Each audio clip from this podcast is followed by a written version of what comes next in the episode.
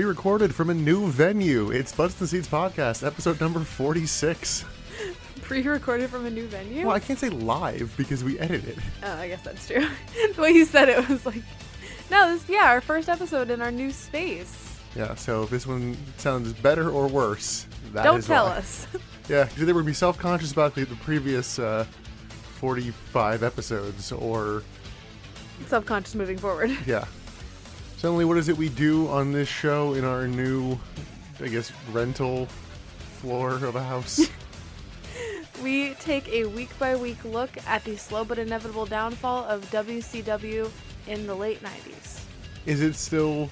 And I ask this often. You ask this every time. Is it feeling slow and notable? This one felt slow. I'll give you that. So the slow episode that is mentioned is the Go Home Nitro for Road Wild 1999. It is the August 9th, 1999 Monday Nitro live from Boise, Idaho. For those keeping score, we are exactly one month away from the Dreamcast launching. I don't know what that means.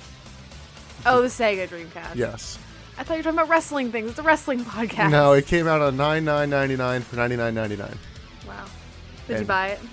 No, I uh, I was still a, a very much Nintendo only boy at the time. Actually, I might even have a console at that point. I would have been five, Yeah, when did you get your first console? right around then. Okay. That's how I learned the old "if mom says no, ask dad" trick. Fair. Yeah, this was a largely um, unmemorable Nitro. This felt like a maintenance nitro. This felt like they were trying to launch us into a new story with like new characters, I guess, or like a new way of running things. It's a whole new world we live in, It's a whole new world to see. Which is probably useful for us because we have not watched any Nitro in about four weeks. Contrary to what you might be hearing in the episodes we're putting out, we pre-recorded a lot of things because we had a move and two weddings. Oh, and Oh yeah, been no, we noted it plenty. Okay, so And in Nitro's it was defense, in four weeks. I don't know. I'll say in Nitro's defense, it's not like anything important was going on on Raw. Was there something important going on on Raw? Well, this one guy just um, decided to show up and inter- interrupt the Rock, and that man's name was Chris Jericho. Oh shit! Was this the Jericho episode? Yep, Oh, Chris Jericho is now officially on Monday Night Raw. was this the one that was head to head with uh, this Nitro? Yep, So there was somebody in the audience that had a sign that said "Where's Jericho?" Yep, he's, That's uh, ironic. yep, he's changed the channel, bud. That's funny. I would say my wrestling hot take. I think that moment's overrated. You're wrong. I think it's a great moment. It is What- not overrated. What does Jericho do right after that? Exactly. Jericho doesn't do shit he comes months. down the ramp and he's got the floof and he interrupts the Rock and it's great. Yeah, it's like, oh, he's in the same league as The Rock. It's like, no, The, the Rock big leagues him, and then he feuds with Road Dog. Wait, no. So you're saying that that moment was overrated because of what comes after it? The impact of that. People are like, oh my god, this is like, like Chris Jericho's here. He's a main eventer. It's like, no, he's No, not. the moment itself, the actual segment of Jericho arriving on Raw, that is not an overrated segment. Sorry, SmackDown. No, it's Raw. Oh, was it Raw? It's, anyway, it's head to head with this. that is not an overrated moment. That is a good moment. That is an important moment itself. It's a good moment. Just because it doesn't lead up to anything, yeah, you can say that for the entirety of wrestling. But- a lot of shit doesn't get paid off. But also, I think people forget that The Rock does make him out to look like a bit of a chump by the end of that. Yeah, because it's The Rock. Yeah, but my, my point being, it's like the narrative of Chris Jericho showed up and everything changed and he was skyrocketed to the main event just isn't how it happened. I'm just saying, the moment itself is not overrated. It oh, is Oh, in a vacuum, it's still fantastic. in a vacuum. Yeah, but you're saying that that moment didn't lead to anything else, so therefore it's overrated. No, you're wrong. That's not how moments work. Well, I was glad we had a moment to get the last week Nitro recap because I definitely did a lot of heavy lifting for us. Oh my god, yeah. Although I noticed it wasn't the recap in its entirety because they did cut out Dennis Rodman saying that he slept with Gorgeous George. Yeah, he did. I feel like Rodman is definitely not scripted, and so they're having to make stuff work around that, and they're not happy with the direction he's going. no, I'm very not impressed with Dennis Rodman. Yeah. as a person. We go from the recap to the Nitro opening, and commentary checks in, and Tony Schiavone's back. No, Thank God. no real mention of Scott Hudson at all. Well, later on in the episode, they say that Scott Hudson's taking a few days off, and the way that Rick Steiner attacked him is absolutely not okay, and that should never have happened. And he'll be back on Saturday for some show. Yeah, I think it's like an effective pre-show. not for the not for the pay per view. That wasn't the vibe I got. I think they said what show, and then just I don't. think about Scott Hudson enough to really be like, oh yeah, where, where's he going? Let's Fair. let's follow that man's career. So we're five days from Road Wild because apparently Road Wild's on a Saturday, which does trip up Sting in a later promo, and I'm like, that's understandable. Yeah, I mean, it makes sense to default to Sunday because every pay per view is on Sunday. Yeah, literally like this Sunday, Saturday. we get big Goldberg chants while they're talking through the show and Road Wild, and they note, "Yep, Sting is just given control of WCW like back to WCW." Yeah, back to the executives. But they also said that there's a new president going to be named soon. Yeah, But it's probably going to be an executive. like JJ Dillon's in charge Yeah. of one committee, Dusty Rhodes in charge of like the championship committee or something. Dusty Rhodes is making the matches, though. That was important. He can make some. I think he, he can make title matches, but not other. I don't know. Because Dusty Rhodes becoming like a main character is new this episode. Yes, and I think it was JJ Dillon's in charge of the competition committee. It was so all of this was said in like the background of somebody coming out. So it wasn't clear. It was not easy to hear. I just kind of heard this in the background. Yeah, I think it's just basically, hey, the faces are in charge now. Don't think too much about it. Okay. And the, they'll eventually announce a president when it's relevant to, uh, A storyline. Yeah. You know what I just realized we haven't seen in a while? Roddy Piper. I'm going to pull one of you. I don't think it's been as long as you think it has. In terms of story, I feel like we should have seen him because, Well, we haven't seen Ric Flair in two weeks. yeah, well, Flair lost the, lost the presidency and then just randomly was doing other stuff. He apparently has a back injury. That's why he's not here this week. But Piper lost the vice presidency and hasn't said a single word about it. Yeah, I wonder what's up with him. Is he injured too, do you think? I don't know. We got our first match. It's a real random one of Norman Smiley, Prince Iaukea, and Lash LeRoux versus the Insane Clown Posse and Vampiro with Raven. And Who they've Raven's deemed new themselves the Deadpool. yeah, and Raven's new face paint. I think he had it last time he came out with the ICP. Maybe. I think he did. So, Emily, unfortunately, we uh, talked ourselves into a corner here, and We you sure had to did. do some research. Of um oh yeah uh, by the way the, the Deadpool do have a dubbed theme because I'm pretty sure it's like a, probably an ICP song Okay. And I have to issue we have to issue a correction on my part. I thought it was two different groups of No. musicians and the wrestlers. Like, nope, it's uh, According to Wikipedia, um, and an NPR article that I read, two Wikipedia arc- articles and an NPR article. That's my research. It is just two guys. It's Violent J and Shaggy Two Dope. There were other members that have filtered through, but these are the guys that created it, and these seem to be the main two guys that like we see on WCW that have gone through the wrestling and also did the music. now in these articles. Did it explain how magnets work? No, Okay, it's the existential question. sorry, this is not a thorough um, so sorry. examination of the ICP, but go on. Anyway, so here is my little research on the Insane Clown Posse. So they're just a duo, and they're known for elaborate theatrical live performances and horror inspired lyrics.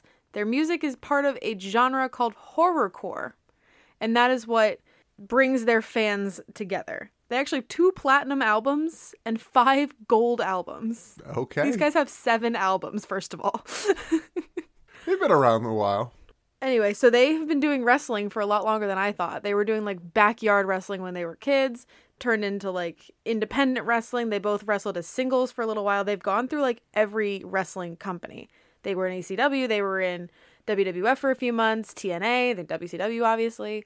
If they were in WCW, it's it's usually pretty safe to assume they were in fucking TNA. Yeah, I guess that is the offshoot.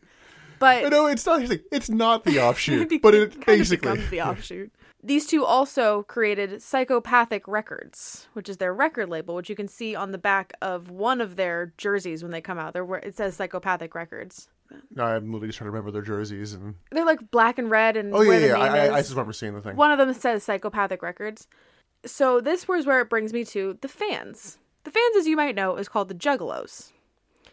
To be a Juggalo, you do not have to only be a fan of ICP. In fact, you can be a Juggalo and not like ICP at all. Being a Juggalo, which just bewilders me. Like, yeah, the term Juggalo means that you're a fan of any band that is under the um, Psychopathic Records umbrella. Anyway, so the Juggalos all get together every year for something that they refer to as Juggalo Woodstock. It's called the Gathering of the Juggalos. Call- Jugfest is right there. You're not going to do that? Come on. No. No, they refer to it as the gathering of juggalos or just the gathering. Magic. Um, apparently, Busta Rhymes and Ice Cube have been featured at this festival. okay. It's a music festival. It's all the people that are under their umbrella doing their music festival thing. But And that's- hold on. So are Busta Rhymes and No, I was just saying, I'm like, so it's not just them. but they've been featured. Okay. Um, yeah, so that's where all the juggalos kind of get together, and that's kind of where this culture formed out of is these music festivals. These guys are actually, from all accounts, not bad people. They're just people that have a a community that they have identified with. They've done a, actually a lot of charity work for like different And- diseases and, And Emily, this is actual charity work, not Hell's Angels charity No, work. this like is you like- claimed, I believe I edited is out. like raising money to pay bills for a girl who died of diabetes. Like good things. yeah. Um, Like it- they're just weird dudes. They're not bad Yeah. dudes. they're not a gang. Yeah. and I just did not realize that they were still active to this day. the the the record label is still a thing. These guys are still doing their thing. Like this community is still very active. And I think it's really cool, honestly. Like I would never be a juggalo. I'm so sorry for my juggalo listeners. But I think that your community's cool and I respect it. All, Whoop whoop. all maybe three of you, I don't know. Or more now. See, they, know it's like okay, we got to wait until this, this this this is the nitro. We got to start listening. This is just never a wormhole that I thought I would go down and research, and I'm fascinated by it. I think the closest I've gotten to any sort of quote unquote research is the one now banned episode of Sunny, where the Yes. kid's a juggalo. There was a whole section of this in pop culture, and Always Sunny was in that. Um, yeah, I thought it was cool. That was my fun little uh, thirty minutes of research that I did a little while ago. Now, Emily, how many notes do you have on the actual match? I'm gonna guess not many. Not many. Again, this match is the ICP and Vampiro. And just again, if you decided to skip ahead through a lot of that, the ICP, there's two of them. It is Shaggy Two Dope and Violent J. Whose names are both Joseph. Okay. The I um, felt like I needed to tell you that. Shaggy Two Dope is the skinny one who's very flaily, and Violent J is the heavier one who likes to do a lot of pointing at somebody while they're on the ground. he does that spot like five times. Yeah, I guess he does. I never like really made note of it. Mental note, at least. so there's a very awkward spot early on where you know you you if I said somebody botching this, I imagine you'd think, oh, it's the ICP. It's like Prince Iaukea just gets on the top rope, forgets he has to tag, and then Like falls off the rope, kinda. yeah, it's like oh yeah, I I don't do this, and then like completely whiffs like a spin kick kind of thing, and Vampiro half sells it. Prince Lash LeRoux is just standing there dancing, and everyone just kind of takes like a a little too much of a pregnant pause, and it's like oh, I guess we'll just wrestle now. But no, I was fully underwhelmed by the ICP, but I was shocked with how confused Iaukea seemed to be in the ring. Yeah, I didn't expect much from No. them. But I expected a little more from the actual wrestlers. We do get a You know what? I shouldn't say that. I shouldn't say that I should expect something something from the actual wrestlers because honestly, Insane Clown Posse probably have more in-ring wrestling experience than some of these guys. We do get a heart attack type move from I want to say Violent J and Vampiro. Apparently, the non Deadpool side are effectively faces because Norman Smiley gets a hot tag, and holy Jesus, does the crowd explode! I did not realize that Norman Smiley had this kind of heat. I know. Just he cleans house, does the big wiggle, and the crowd is like ripping Losing their, their like ripping their skin off. Like, ah. Oh my god! Like fuck yeah, the big wiggle. Fuck. Yeah. It, it all breaks down. Violent J hits a moonsault, which looked all right hmm? on Lash LeRoux and gets the win.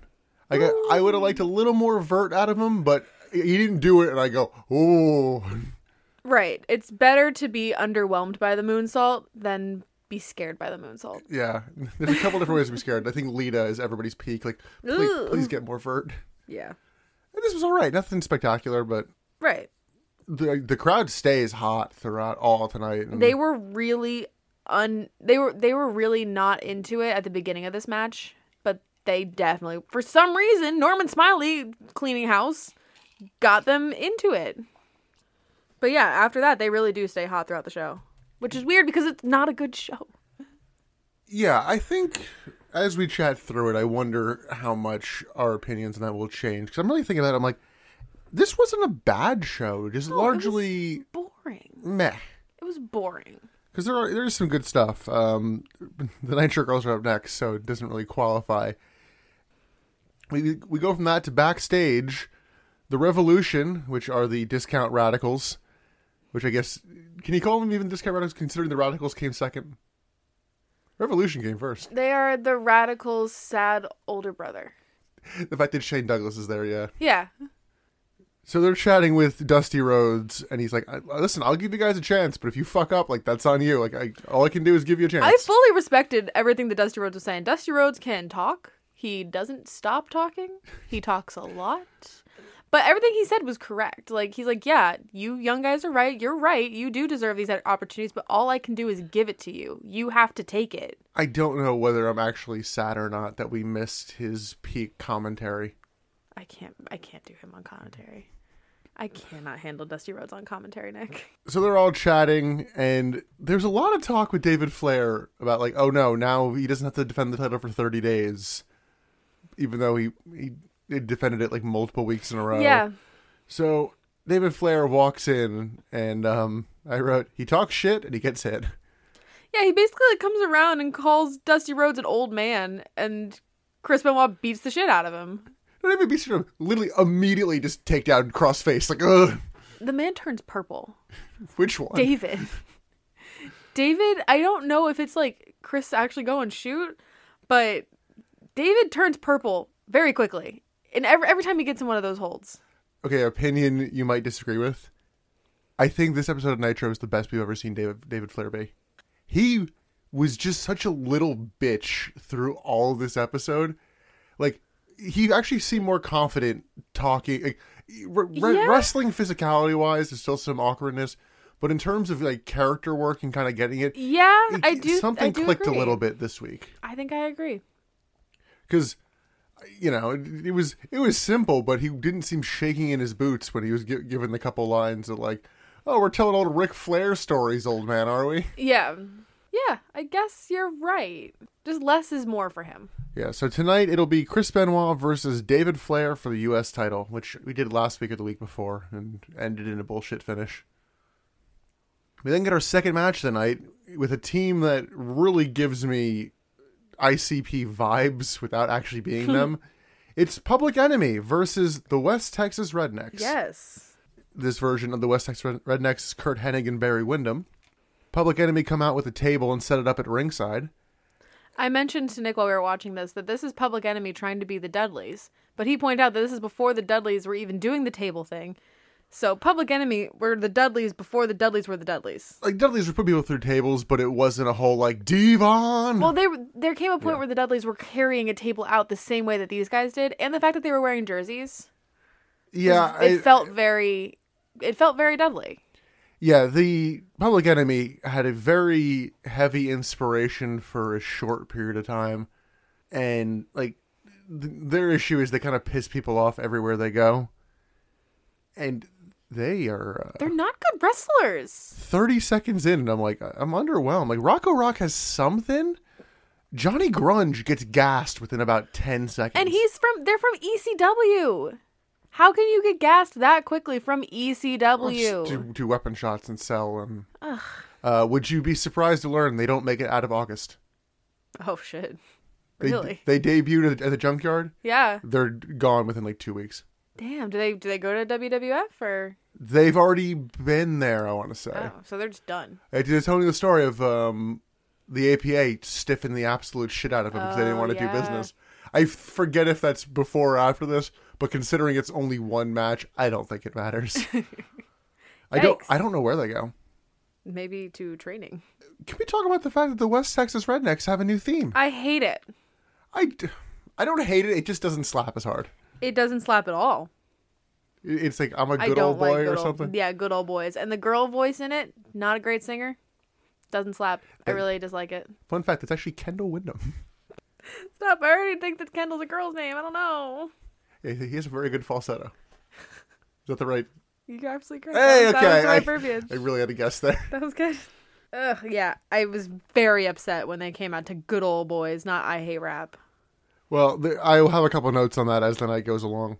It's the Public Enemy clean house after a little while. Rocco Rock uh, hits Tope onto Barry Windham, who's laying on a table on the outside, and the camera just entirely misses the finish. Yep. While that's happening, Bobby Duncum Jr. comes in, hits Johnny Grunge with the cowbell, and Curt Hennig gets the pin while wearing his cowboy hat, Yeehaw. which was a lovely visual. If you put a cowboy hat on a bee, would it say bee haw? This is a bad match.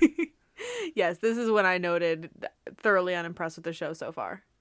yeah, it it really is Johnny Grunge. I think like I said, I think Rocco Rock has something, but even though he looks like just a stereotypical pizza shop owner in a Yeah. mid '90s movie, but yeah, Johnny Grunge, you need to get your ass in the gym and get and get some cardio. Yeah, really get Like, you know, buddy. You don't you don't need to be you don't need to have an eight pack. You just need to be able to do a five minute match. Right. It's like I don't know that I can, but guess what? I'm not a wrestler. You're not a wrestler. You're not trying to make this your job. so yeah, we'll see them. I think literally one more time. Wow. I'm okay with that. They're not good. I Mo- venture to say they're bad. moving on, we get a women's match. Our like, like we're like single. Di- we're, we're definitely still in single digits for the podcast as a whole, but in terms of WCW, I think this is like number two. Definitely still on one hand. Yeah, But it was exciting. I love women's matches. And this one was actually really good. it is Little Genie versus Mona, aka Molly Holly. So did we ever figure out who Little Genie is? I looked into her. I think she's probably just a power plant kind of prospect who just didn't pan out. She doesn't really mm-hmm. seem to go anywhere else or do anything. Okay. So I I don't really know why she got this spot, but she had a bit of a look and she wasn't bad. She just wasn't ready for TV. I've I didn't think this was bad at all. I didn't I didn't think it was bad. I'm saying like I think Molly carried a lot of this. Yeah, but Like- basing it on the two matches that preceded it, this was the best match.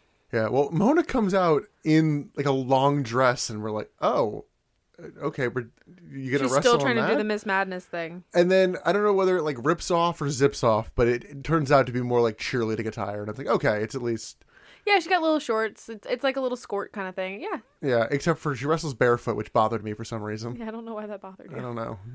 That was the other thing. Actually, I think I think it's because the, one of the things that Bobby Heenan like points out, like, yeah, just stomp on her toes. What are you doing? Yeah, that was one of the things that was like freaking me out because once he mentioned that, I realized like, yeah, that's why people don't wrestle barefoot. Well, I, I think I think I actually spotted one point where Jeannie does accidentally step on her foot. Oh no. So Mona has Simona definitely has flashes of what we know she'll eventually go on to be capable of. I just don't know if she can kind of get it all together in this match. But like, yeah, she's good. Like, Yeah, she she is good. The only thing that like it ended up being cool, it was her finishing spot. That like figure four surfboard sort of thing that she did. yeah, it starts as like kind of like an Indian deathlock, and then a little bit of a surfboard kind of pin. If she had done it cleaner, I think it would have looked really cool. I think there were just some kinks that they hadn't worked out yet. After so yeah, Mona wins post match. Brandy Alexander does a run in and then gets fought off. Oops. She apparently had a match with Mona on Thunder.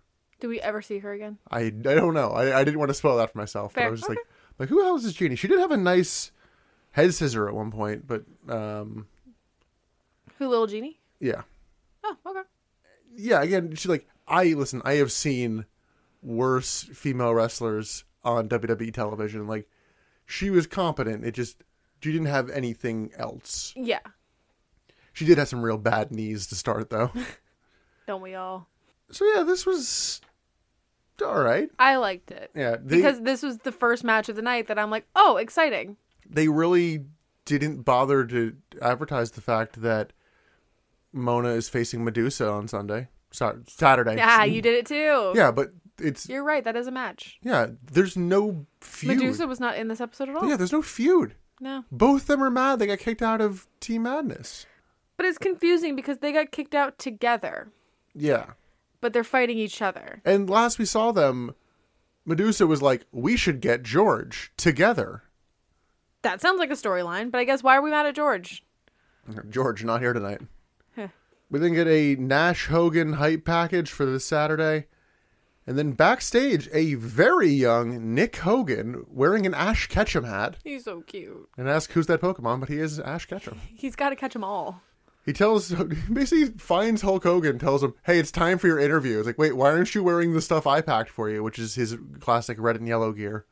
And then Hogan looks at him and is like, You hold on to that. And then he runs. Because he's like, oh my god, I'm so fucking late. And I'm like, what were you doing, dude? He was just standing in his dressing room. You don't have a watch? Yeah, so he then, like, I guess Hogan sprints, you know, a brisk jog towards the ring, then gets suddenly attacked by Sid Vicious, Kevin Nash, and Rick Steiner, including one of the worst belt shots I've ever seen. Yeah. they hit the shot from about four inches away. and it's like, like a wind up. It's like just like a Boop. yeah. So they finally get into the ring, and Goldberg and Sting make the save before Hogan can get power bombed or double power bomb, whatever they're gonna do. So yeah, I figured this was gonna lead to a six man, considering it. There's been two main event tags the last two weeks, and I'm like, okay, well everyone's here. It makes sense Yeah. just to have that be the go home. And they do end up making the challenge. It gets accepted. Additionally, for some reason, Hulk Hogan's like, cool, if I lose on Saturday, brother, I'm going to retire. Yeah, he Unprompted. presented this. Yeah. Unprompted. Do you just want to retire, man? Are you just sleepy? Do you just, are you, do you just want to be done? Sting kind of, I thought he added it at first, but I guess it had to be an offer because he doesn't have any control. Where he's like, okay, if we win tonight, Nash, if you lose on Sunday, you have to retire. Yeah. And Nash then just agrees, like, oh, I'm not going to lose, so sure. Bobby, so Bobby weird. Heenan does point out that both of them were fucking stupid for doing that. Yeah. So Hogan has to put the last word in and notes that Sting and Goldberg are his two best friends. He doesn't even get the last word. It's a fight. Yeah, It's, it's Uno, Hogan and Uno then Nash. reverse card. Nash then gets the last word. They the, the heels then head towards the ring and then bail. I'm like, no, we'll do it later. Uno Uno reverse reverse. Hogan talks. it just kept going back and forth. It was so, I. This is the shit that I hate. Randy Savage and Ric Flair trying to do a uh, a promo against each other. Impossible to finish because mean, they both want to have the last word. And, or Savage and Hogan. I mean, Savage and Hogan, Savage and Nash, any combination of those four men, you will never get the the segment to end unless you cut their mics off. So we have our main event set for tonight. I mean, this is a series of three singles matches at the pay per view. Does Sting and Sid just feel weirdly tacked on to you two? Sid definitely does. Oh no, I'm saying like that match happening. Like like I, Goldberg and Rick Steiner have had a bit more issues. Nash and mm. Hogan have their issues.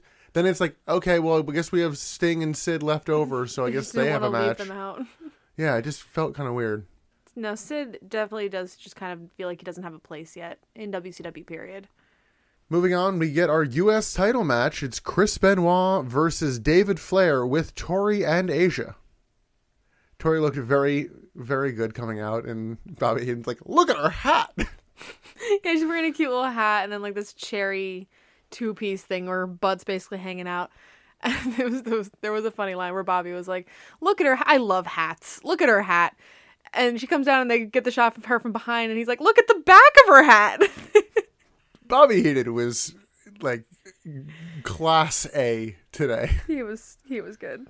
So Chris Benoit comes out to a what I think is a different theme. Are Oh, we playing unre- the, the Canyon song? unrelated. Little Genie came out to someone's theme that I'm like, I've heard this. I don't know whose theme this Oh, is. I was gonna say whose theme was it? So Charles Robinson is originally going to be the ref, and then a new ref comes out. I think it's Randy Anderson. Nick Patrick. They both look so fucking similar. So Charles Robinson like walks to the back and like tears. I'm like, Unfortunately, do you know how I know it was Nick Patrick and not Randy Anderson? were his pants the proper color? No, Randy Anderson is the one that got quote unquote cancer. I think he did for real. Oh, did he for real? Well, that was a storyline that we had when we first started this, so Yeah. I associate him with that storyline. Nick Patrick's just the taller one. Okay. Nick Patrick, who used to be the NWO ref, Ah, okay. not to be confused with. Do you remember when Scott Steiner and Buff Bagwell had that random ref for like a couple of their matches? No. It, it was like this, like you know, bald or like shaved head dude, was like clearly a wrestler. I, No. I'm, I'm just remembering this. I, you know, I haven't made a lot of note of the referees. It was like their own guy. He's not a normal ref. I don't know. Once Robinson's gone, David looks terrified and immediately bails. Like, no, I'm not doing it. Fuck Yeah, he just like chickens out, and then somebody on commentary is like, "Oh, well, if he leaves, uh, it'll just be a count out, and he'll still have the belt, so that's fine." The Revolution then bring him back to the ring in a questionable move. What do you mean?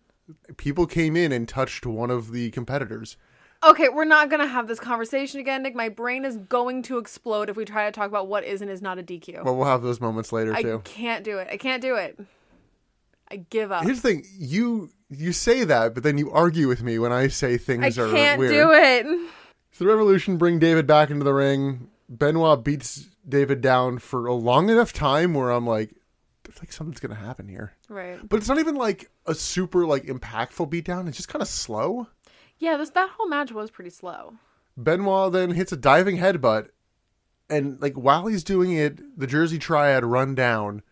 Benoit goes for the pin, and like very casually gets it, and like right after three, he like picks up David's head for some reason. It DD felt like it should have been a botch, but, it, wasn't. Yeah, because DDP then comes in and like goes to hit Benoit, who's still on top of David, but Benoit moves, and then he hit, Yeah. DDP hits David, and then Benoit and DDP awkwardly brawl, and then the Revolution clean house.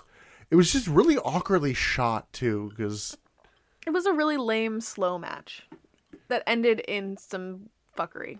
Post match Benoit challenges DDP to a no DQ match on Saturday. For the belt. Yeah, for that, I mean, makes sense. It gives, He just got it. but it gives Why? because in kayfabe it gives DDP a reason to accept the challenge. Because otherwise, like, no, I don't want to fucking fight you in a no DQ match. Like, oh, but for the title, okay, Mm, I I'll do it. guess. But he, why, Benoit? You're not even out of the ring yet. You just got the belt. What are you doing? I'll be honest, I felt a little blue balled by this segment. We've been building up David Flair losing the belt for so long. You're right. Yeah, It just This happened in seems- passing. it was very unceremonious. Yeah, I was like, oh, this is a, this is your chance to like make somebody, and You chose to make It Chris just- Benoit. not even that. It just feels like a footnote in a different feud. Yeah. Yeah, yeah, it was it was disappointing. Yeah. Anyway, Anyway, Nitro Girls. anyway, Spice is here. She'll make us feel better. I forgot. w- Was was this the very orange one? I don't remember. I thought I made a note, but I don't think I did. Okay, ready for us to lose our minds, Emily? No. It's a Mean Gene interview with Macho Man Randy Savage. Before we get into this, we should talk about what the footnotes going into this segment were presented to be on Thunder. Yes.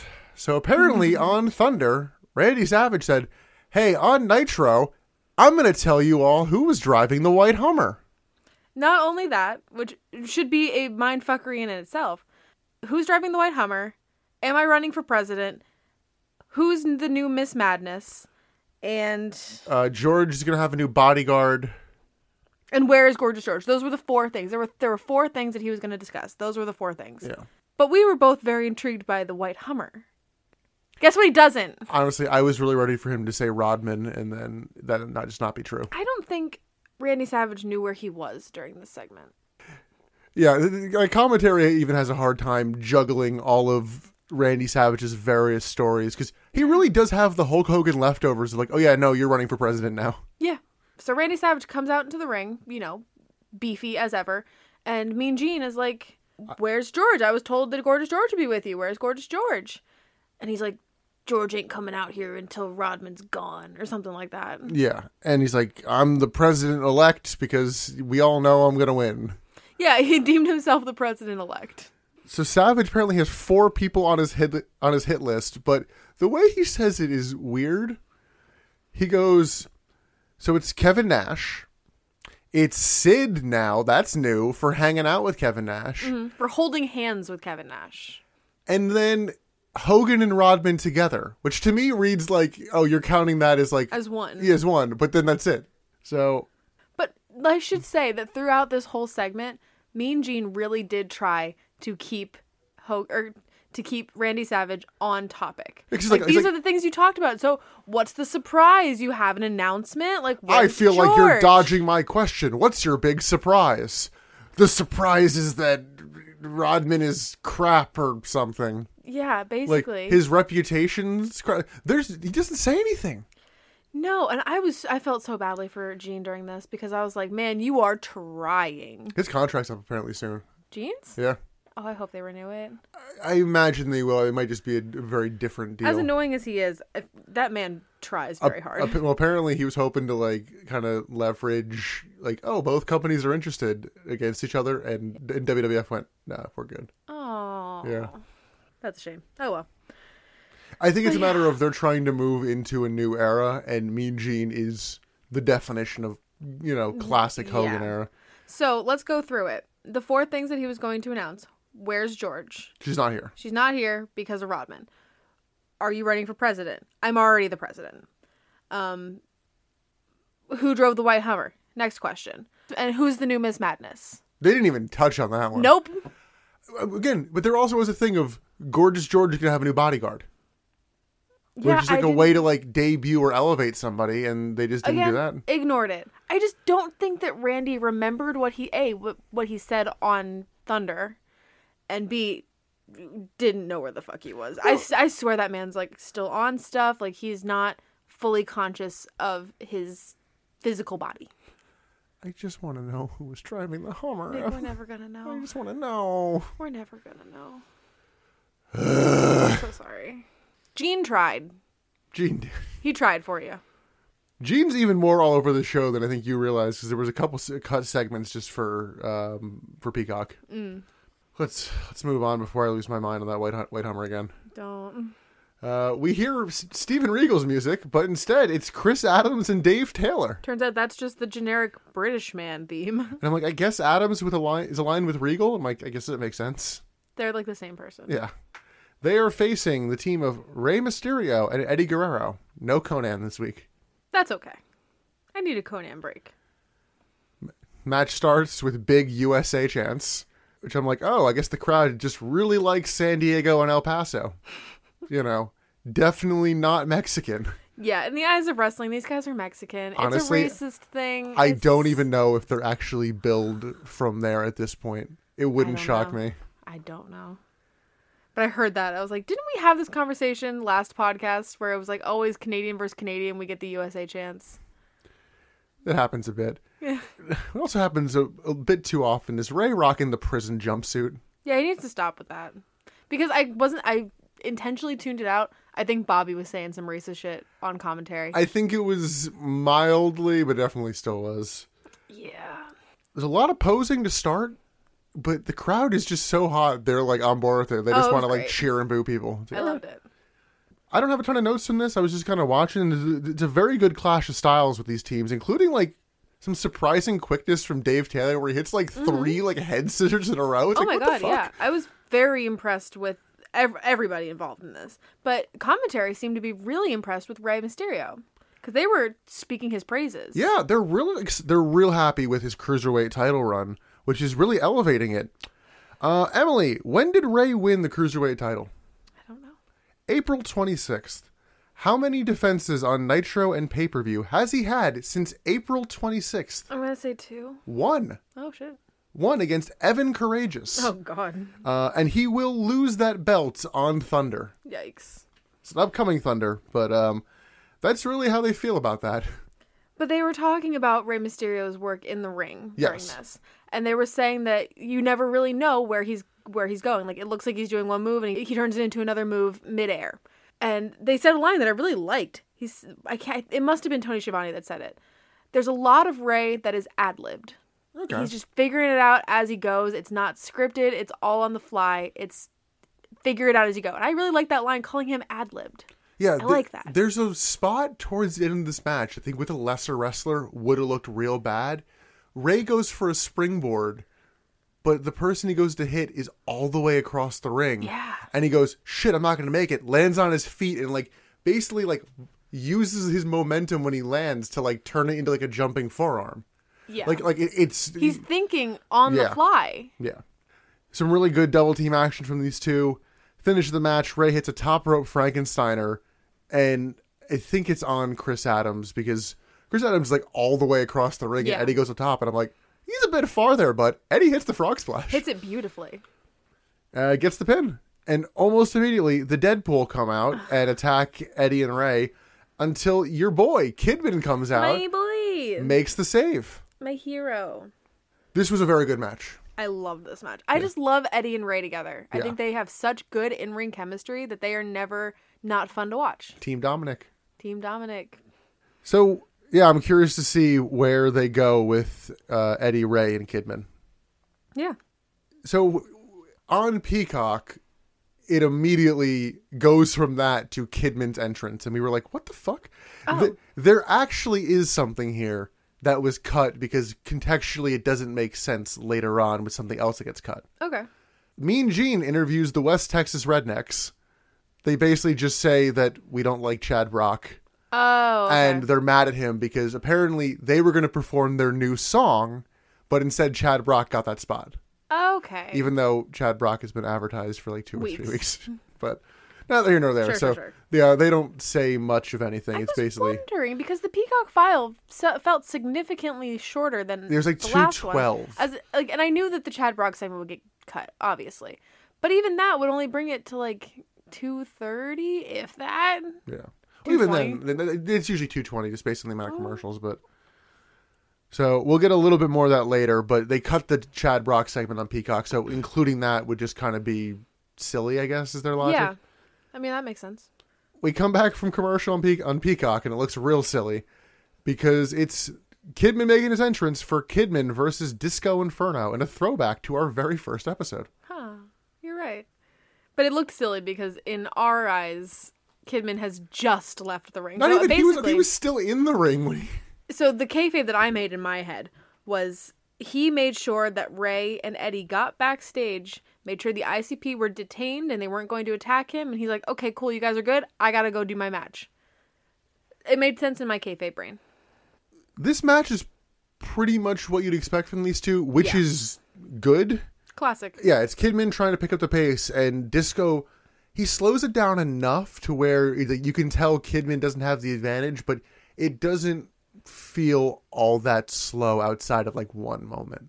Like it's still up tempo mm-hmm. enough, but it's not like Kidman pace. No, but it's def- it's classic. It's a classic good match. Yeah, the one the one spot that slows things down is Disco hits a running neck breaker, showboats a bunch, then tosses Kidman to the outside, and then like tosses him over the barricade.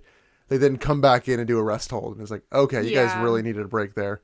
Kidman breaks up that rest hold with a jawbreaker, but then he gets a rough looking flapjack like onto the top rope. Like it was rough looking. Kid Kidman's good at selling that. I know he. I think we've had that happen a couple times with him, where like mm-hmm. it just looks rough. Yeah, yeah. I guess he is just good at selling it. Kidman does his power bomb spine buster kind of thing, and I'm like, that needs a name. Maybe we need it. I don't even know what we would, we would call it, but We'll we'll brainstorm. yeah, Kidman doesn't have a lot of defining.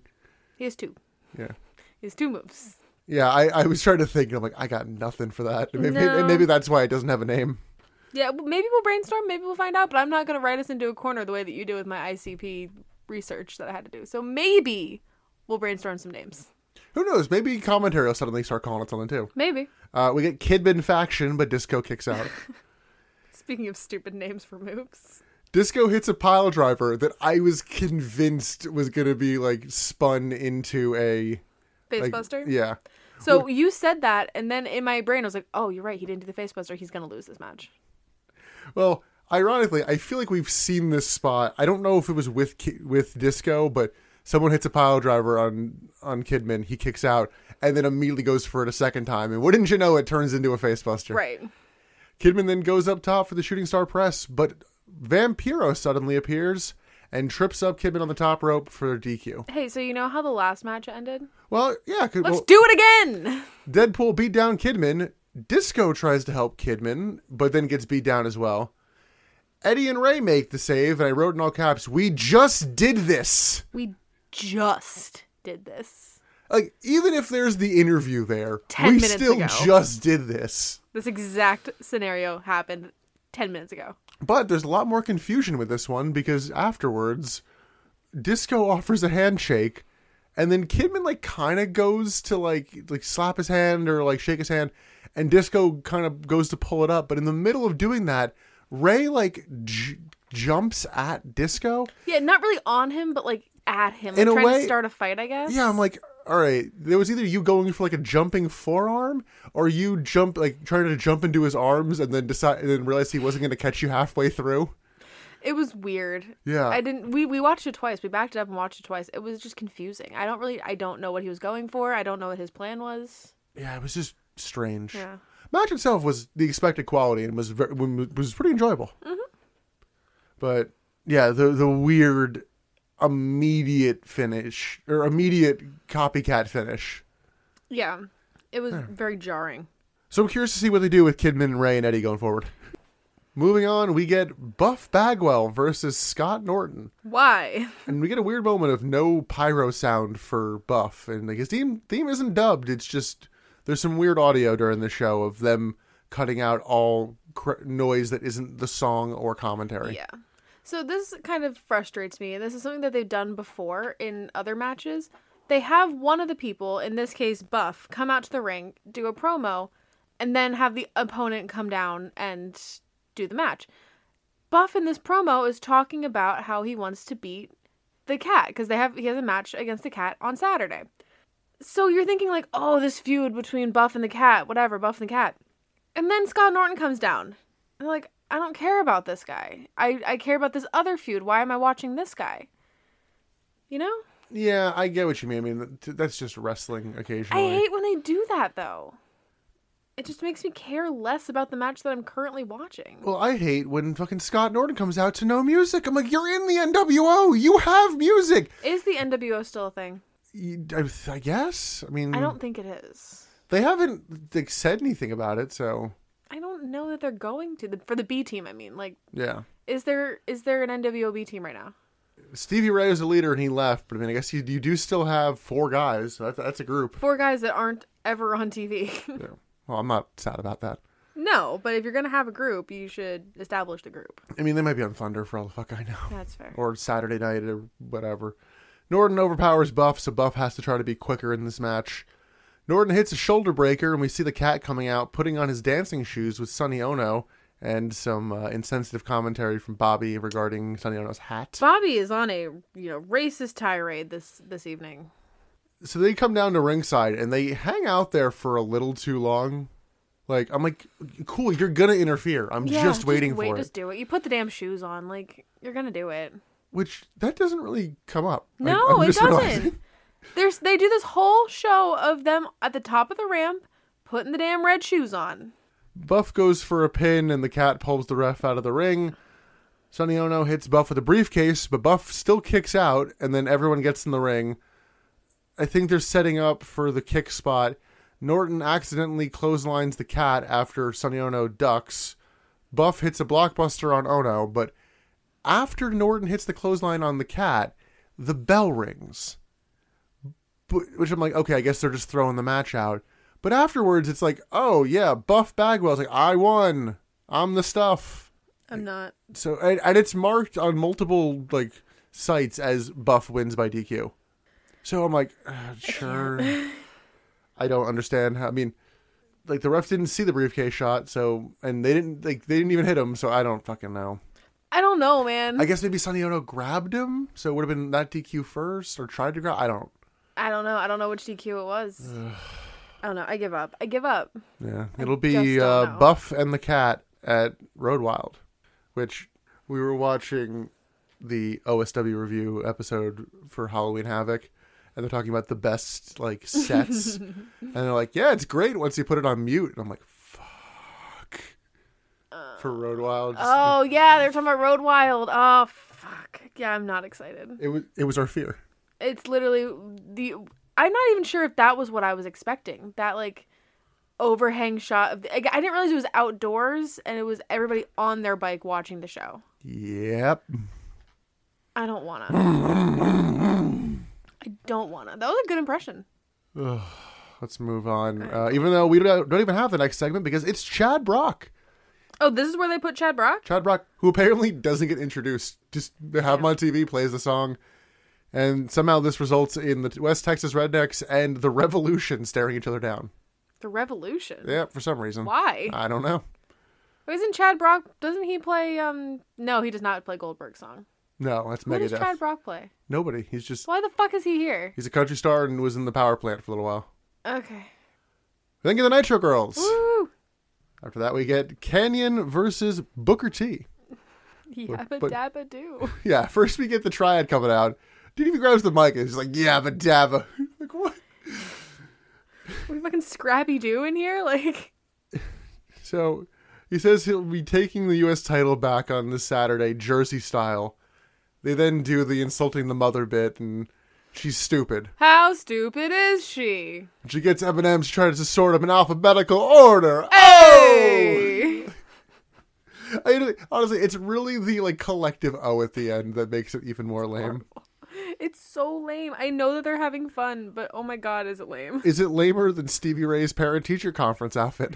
That man came down. The man's wearing glasses. Yeah, wearing tiny little glasses. Oh no, Stevie Ray came down looking like he needed to put those glasses on to read his son's disappointing uh, report card and then tell his son how upset he was. Yeah, rocking the polo tucked into the pants. Khakis. For some reason, DDP and Bam Bam, Bam Bigelow get sent to the back during this match, and Stevie Ray is fine to stay. It's like, okay. Even though Stevie Ray, who is the face now, does cheat on the outside. It's like, I guess you're just not used to that yet. Okay. There's some good action from these two. It's not a super long match. We get a nice bridging, swinging neck breaker That from was cool. Kanyon. Yeah, So- I really didn't take very many notes in this match. I just said it was good. Yeah. It was just classically good again.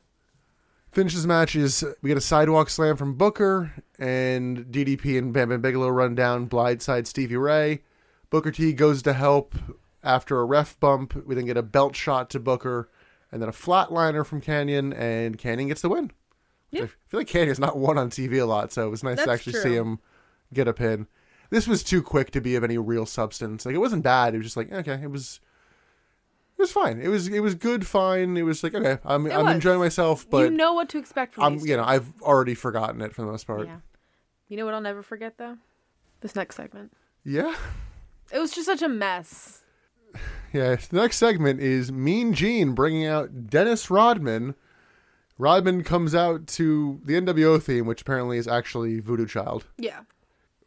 I was trying to piece this together because Rodman gets booed a decent bit, and actually gets booed more as the segment goes. Because I'm like, how much of this is just like left over from you playing in the NBA? Boise doesn't have a team or anything. Like Idaho State doesn't. The closest team is the Utah Jazz, who The only thing I know about the Utah Jazz is the line in the Book of Mormon song, which I will not sing. but like the Bulls beat the Jazz at least once, maybe twice in the NBA Finals, which Rodman was playing for the Bulls in. So I'm like, I wonder if it's that I just versus kind just, of assumed that, and maybe I'm wrong. I assume that NBA fans don't like Dennis Rodman. it's a weird. I mean, he's just he, one. He's a strange dude. I mean, he was very talented, but okay. The stories I've heard is that he's just like an asshole. yeah, a little bit. So I just kind of associate that with like the the fan community not really being on his side. It also doesn't help, but he comes off like a dick here. He does. Like I, I don't want to see. I don't want to see either of these men. Gene or Rodman? I mean, Rodman or uh, Savage. Oh yeah, no. Yeah, because Gene has to do some heavy lifting here. Um, Yes. including I think at one point, it really does seem like Dennis Rodman forgot Randy Savage's name. Yeah, I think he might have actually. He calls him like macho asshole, and then like Randall or something. I don't remember what he said, but it was not Randy Savage. Yeah. So Rodman takes the mic from Gene, and I'm like, "Oh, you don't do that." Oh, before he does that though, again Bobby Heenan with some commentary. Oh. I didn't know this. He says, "Oh, I'm loving uh, Dennis Rodman's outfit. Looks like some hotel lost a shower curtain." Because he comes out in like a very shiny, ugly faux leather outfit. I yeah, guess. and the hat. the ha- ugh, it's bad. But Bobby, So, yeah, so when you're not being racist, you're hilarious. So Rodman has the mic and is like, "Yeah, George is my bitch," and Tony Schiavone's like, "Hey, maybe Gene, maybe get the mic back." So Gene grabs the mic, just does the hard sell, like, "Nope, Rodman's done. We're not continuing We're this done. promo." Has to talk a Cut. bit. Um, Savage then comes out, and Gene has has the wherewithal to actually say into the mic, like, "I'm getting out of here." Yeah. I think he's done that before with some brawl that comes in. He's like, "Oh, I gotta go." Well, he's done that. I feel like it's never been as like urgent as that one, where it's like, okay, I'm gonna, you know, this seems to be between you guys, so I'm gonna go. This was, oh shit, it's about to kick off. I gotta go. Yeah. So Savage runs down. Lots of trash gets thrown into the ring. It's mostly at Rodman. It's not even Is at? Savage. The trash just kind of appeared when Rad- when Randy was in the ring, so I didn't know like the timeline of when it got there. Yeah, because Rodman bails, and then Savage goes to chase him and like catches up because I don't think Rodman was kind of expecting it to come that quick. Yeah, they had to grab security. Yeah, because and yeah, 'cause then security kind of breaks it up. I am not looking forward to that match what? Why not? because I don't like either of them. No, I don't either. And Emily, can I let you in on a little secret? No, I don't like your secrets. Emily, that's the last match we're ever going to see on this podcast with either man. Wait, what? Randy Savage will stick around, but I think outside he like wrestle like on Thunder. Wait, Randy, Randy Savage, Savage is done after Saturday? pretty much. What? He might he might show up for a couple segments, but he does not wrestle in any prominent matches. Wow. He's Why? gone. I don't know. I may, I mean maybe it's the abusive storyline stuff. Maybe it's the fact that he isn't as good as he used to be. Maybe he's hurt. I don't know, but Hmm. he he he'll come back. He'll be in a battle royal on like a Thunder, and then I think I'm not sad about that. yeah he'll do one house show, and then he'll be in a battle royal, Wow. and that battle royal is in like May of two thousand. Jeez. So he's weirdly still around, but he's not around. Wow.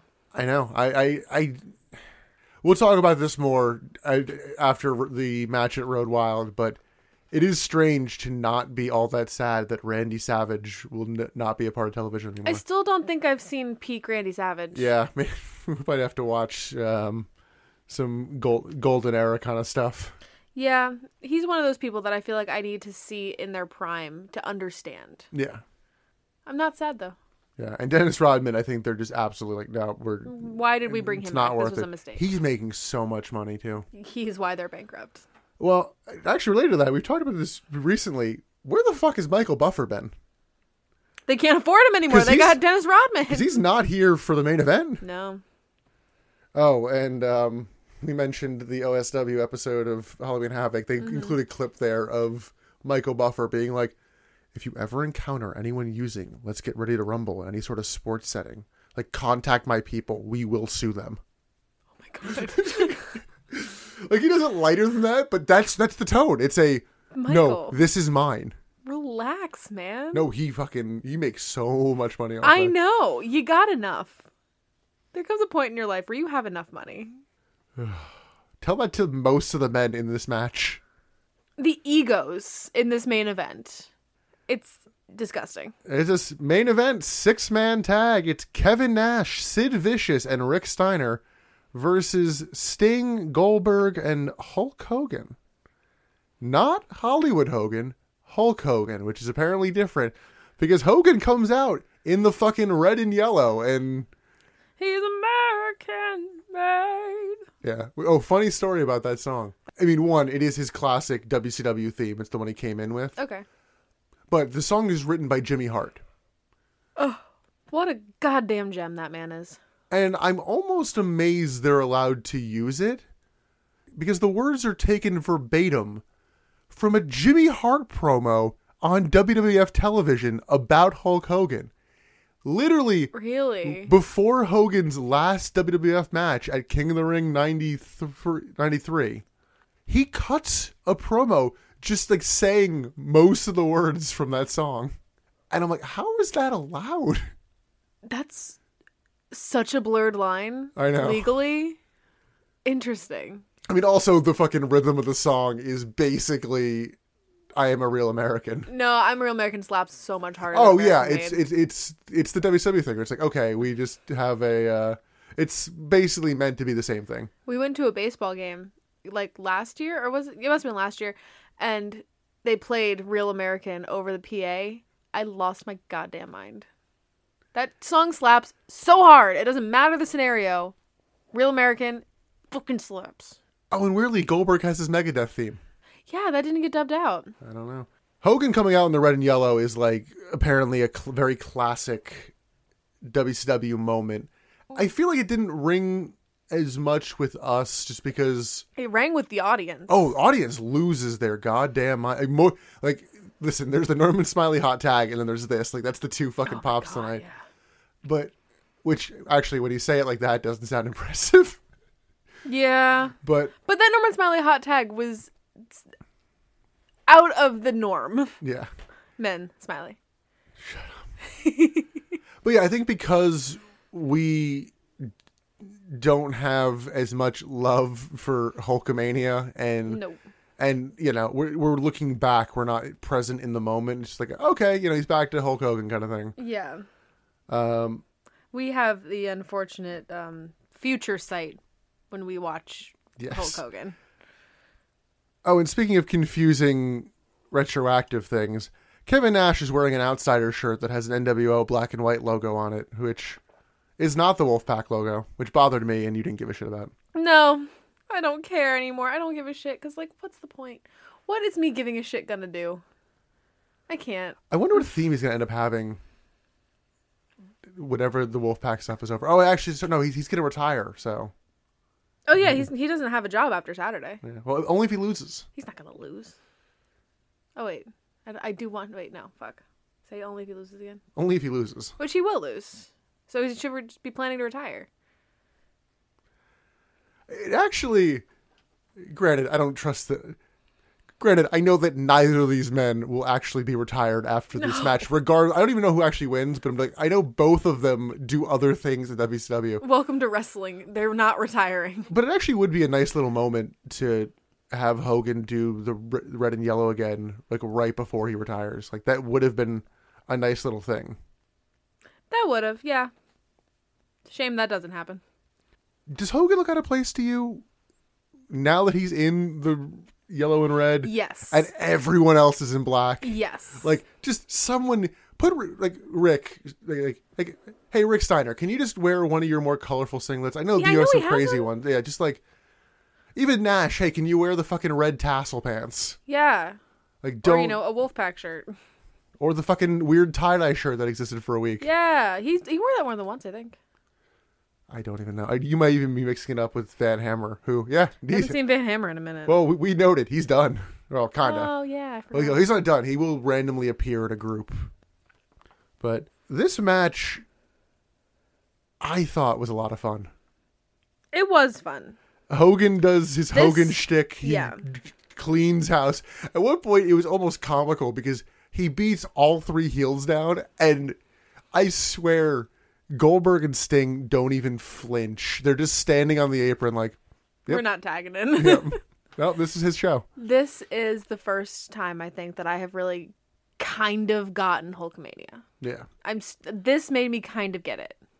Cuz yeah, he does look like an unstoppable superhero. Yeah, they didn't quite go as far with some of the Hogan stuff. Like he doesn't hit the leg drop at any point. Like he doesn't No. he doesn't go full Hogan. I'm guessing they're probably saving that Yeah, for he doesn't Road like Wild. Hulk up. Yeah.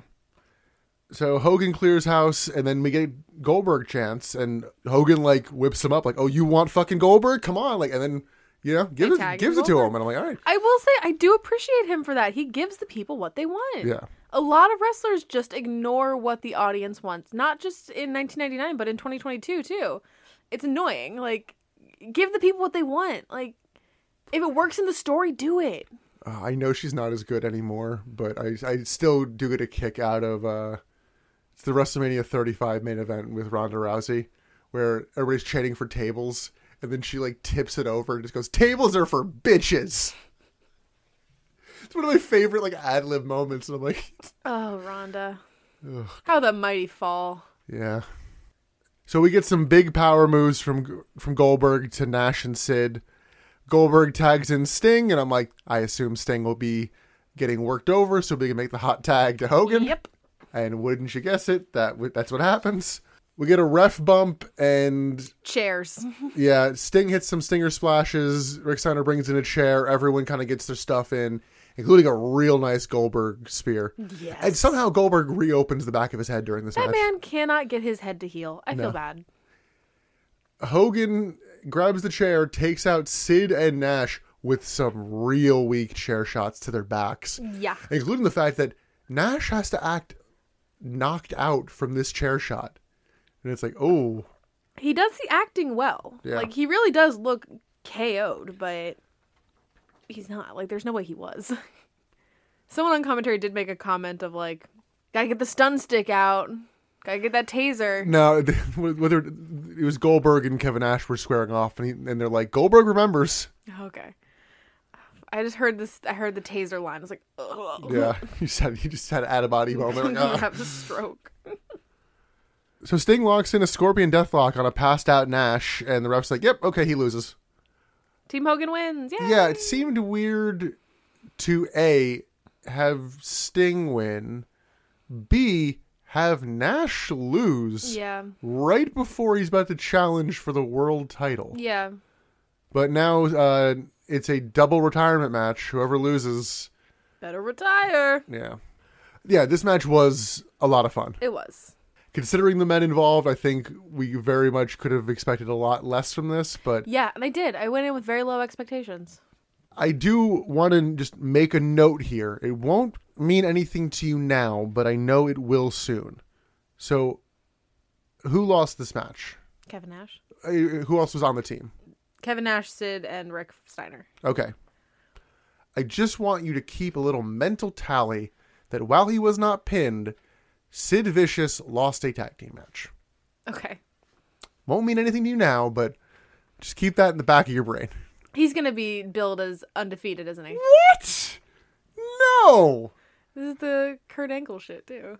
No, Kurt Angle has had the common courtesy to be fucky about it. I've not seen it. I just remember things from the Death of WCW book. Fair. And that's going to do it for this Monday Nitro. I feel like we went through that pretty quick. Do you stand by this was a bad show? I don't think it's bad. The second half definitely picked up, but it was boring. I stand by boring. I going through it, I think there's a lot of good stuff on here. It's not the most significant. I think I would use that rather than boring. It's an insignificant minus Hogan coming out in the red and yellow. Yeah. Cuz It's a filler episode. yes, I'd agree with that. Okay. Which is unfortunate because it's the final build for Yeah. Road Wild. Road Wild. You excited? You excited to lose your hearing? We're just gonna put this episode on mute and put subtitles on it. Just hope for the best. I was to say I wish we could do that, but the captions are to be so far bad. wrong. All right, should we get to best bit and MVP? I guess so. Emily, what is your best bit? The Eddie and Rey tag match, Okay, that's yeah. I had a feeling that was to be yours. easily, easily best match of the night. What was your best bit? I would agree that's the best match of the night, but it was not the most fun, and I'm giving my Giving it to the main? giving it to the main event. I honestly, we've been let down by so many main events recently that I'm like, oh my god, I this brought me joy, Okay, okay. Well, get it where you can get it. Yeah. I mean, and it wasn't like, oh my god, we're out of time. yeah, it actually had a finish. We didn't Yeah. even talk about that. There was actually a finish, and they got to relish in the win.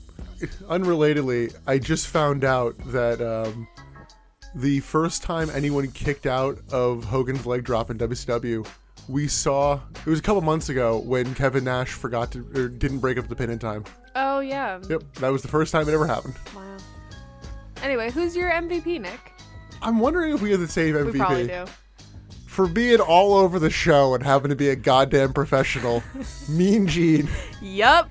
That man did so much heavy lifting in this episode. He tried so damn hard to keep the storyline on a straight arrow, and he was just, he was hurting toddlers, essentially. God bless that man. You know what I just realized though? Hmm. Hogan had an interview segment, probably with Mean Gene. When they bring Hogan out to the ring, Mean Gene's not there. Wait, Hogan had an interview segment? That's what he was late for when he got beat down. That's why he had to run. Oh, you're right. Oh God, I don't. Yeah, you're right. Minus points for Gene. He he was even later than Hogan. Damn. Or Gene was there and went, I'm not waiting on this guy and left. I got other things to do. We we run out of time every week. We're just not doing this. But yeah, overall, Gene wins. We may have lost, but Gene won. We'll see how much Mean Gene we have at Road Wild. I am hoping to see him on a fat hog. No, God, I'm not. Yeah. Yeah. Next episode, Road Wild 1999. Our final appearance of Randy Savage and Dennis Rodman. And Woo! it might even be our last appearance of Kevin Nash or Hulk Hogan. Who knows? Definitely. Until then, you can follow us on Twitter and Instagram at Butts in the Pod and on Facebook at the Butts in the Seats Podcast. You can listen to our back catalog on Apple Podcasts, Google Podcasts, Spotify, Amazon Podcasts, Stitcher, and iHeartRadio. Emily, any closing thoughts on this fairly quick episode? I'm just happy that we finally have a episode where we didn't have to pause four times for police sirens. Yeah, that was nice. That was really nice. We are in our new space. Please give us some like grace with the transition. If there's issues, if there's significant issues, obviously let us know. But if it's just like a little sound blip, give us a little bit of time. We'll figure it out. So you don't hear any police sirens 'cause we're not living in a, in a lawless territory. Ah, yes, the basement of a suburban house. Till next time when the NWO implode, I'm Nick. I'm Emily. And thanks for listening to the Butts and Seats podcast. Brr, brr, brr.